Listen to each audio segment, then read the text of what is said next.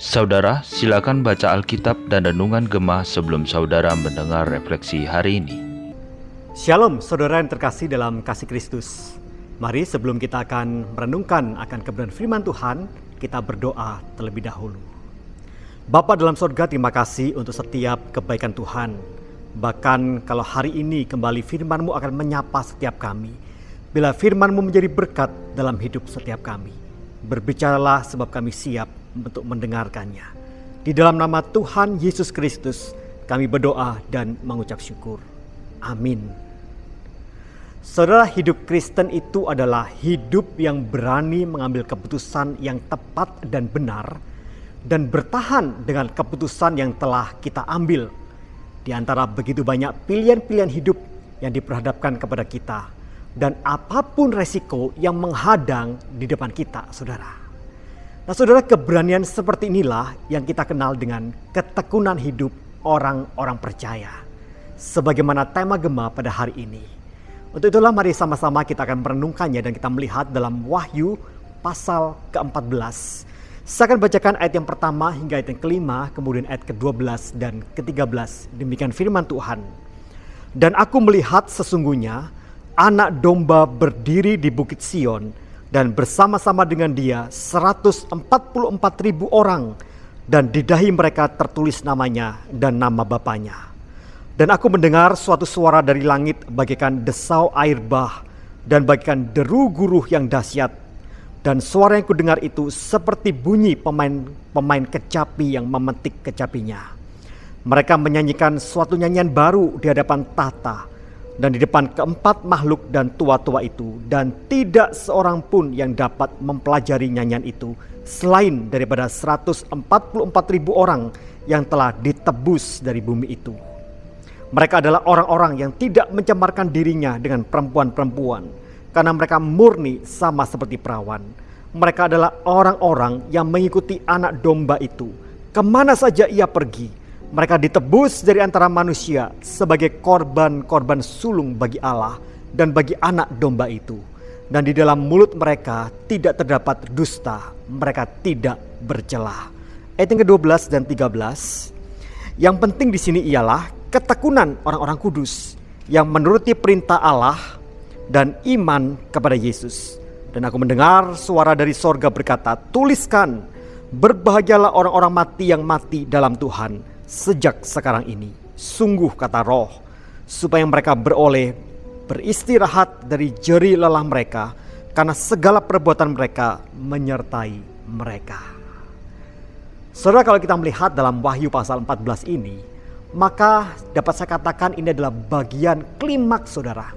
Dari peperangan kosmis antara iblis, kuasa si jahat itu dan sekutu-sekutunya melawan anak domba Allah bersama dengan seluruh orang kudusnya. Dan itu dilambangkan dengan angka 144 ribu orang. Saudara angka 144 ribu orang sendiri ini adalah angka yang bukan secara literal. Kalau itu berbicara tentang 144 ribu orang saja. Tetapi ini ada satu angka yang disebut dengan sebuah angka simbolis saudara. Yang berbicara tentang angka 12 kali 12 kali 1000 di mana saudara angka 12 ini kalau kita bisa melihat di Wahyu, maka ini adalah angka yang merujuk kepada kesempurnaan dalam kitab Wahyu ini. So itu artinya apa?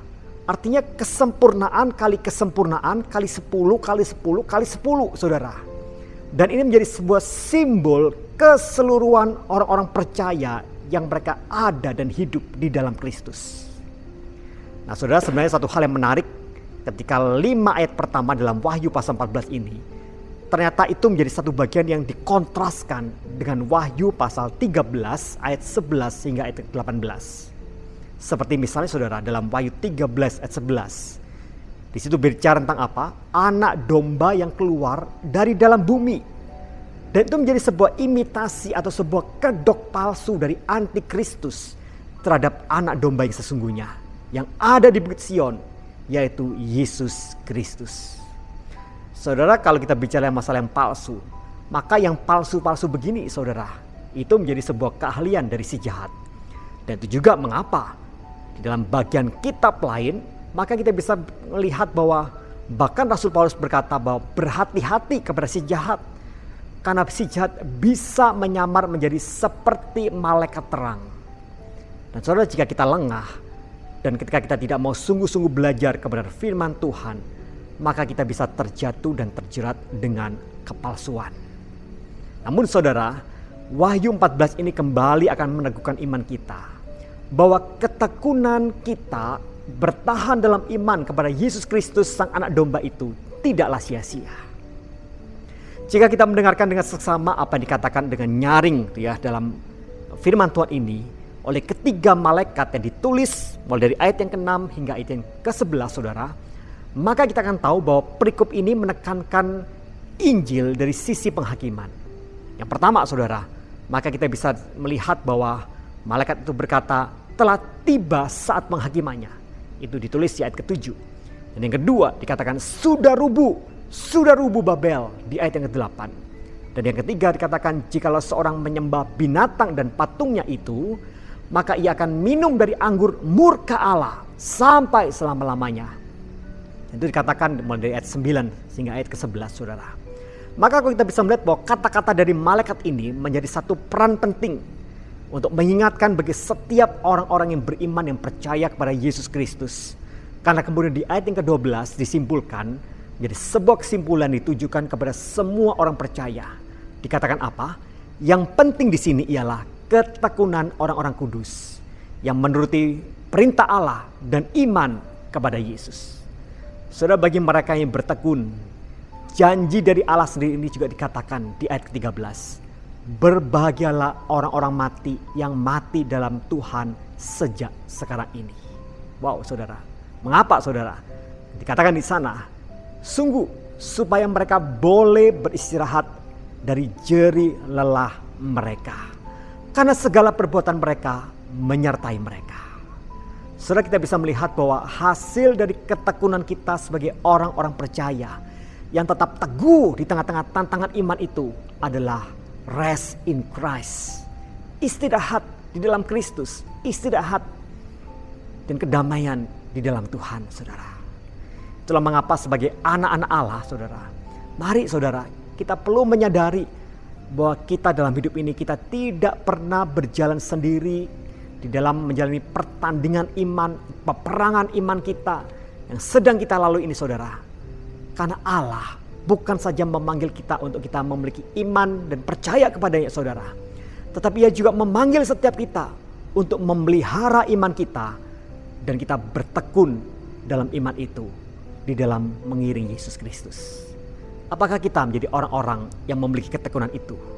Bila firman Tuhan ini meneguhkan setiap kita. Mari kita bersatu hati, kita masuk dalam doa. Bapak dalam surga terima kasih bahwa ketekunan kami sebagai orang-orang percaya bukan sekedar berdasarkan pada kekuatan kami sendiri, tetapi karena Engkau yang menjaminnya dan Engkau sendiri yang menopangnya. Sehingga kami dapat melalui setiap hari-hari dalam peperangan kami Tuhan, dalam peperangan iman kami, dalam pertandingan iman kami, di dalam pimpinan dan kekuatan dari Tuhan sendiri yang menguatkan kami dan meneguhkannya. Terima kasih untuk firman Tuhan pada hari ini. Teguhkan iman itu, teguhkan firman itu dalam hati setiap kami. Di dalam nama Tuhan Yesus Kristus kami berdoa dan kami mengucap syukur. Amin. Saudara kiranya Tuhan memberkati setiap kita.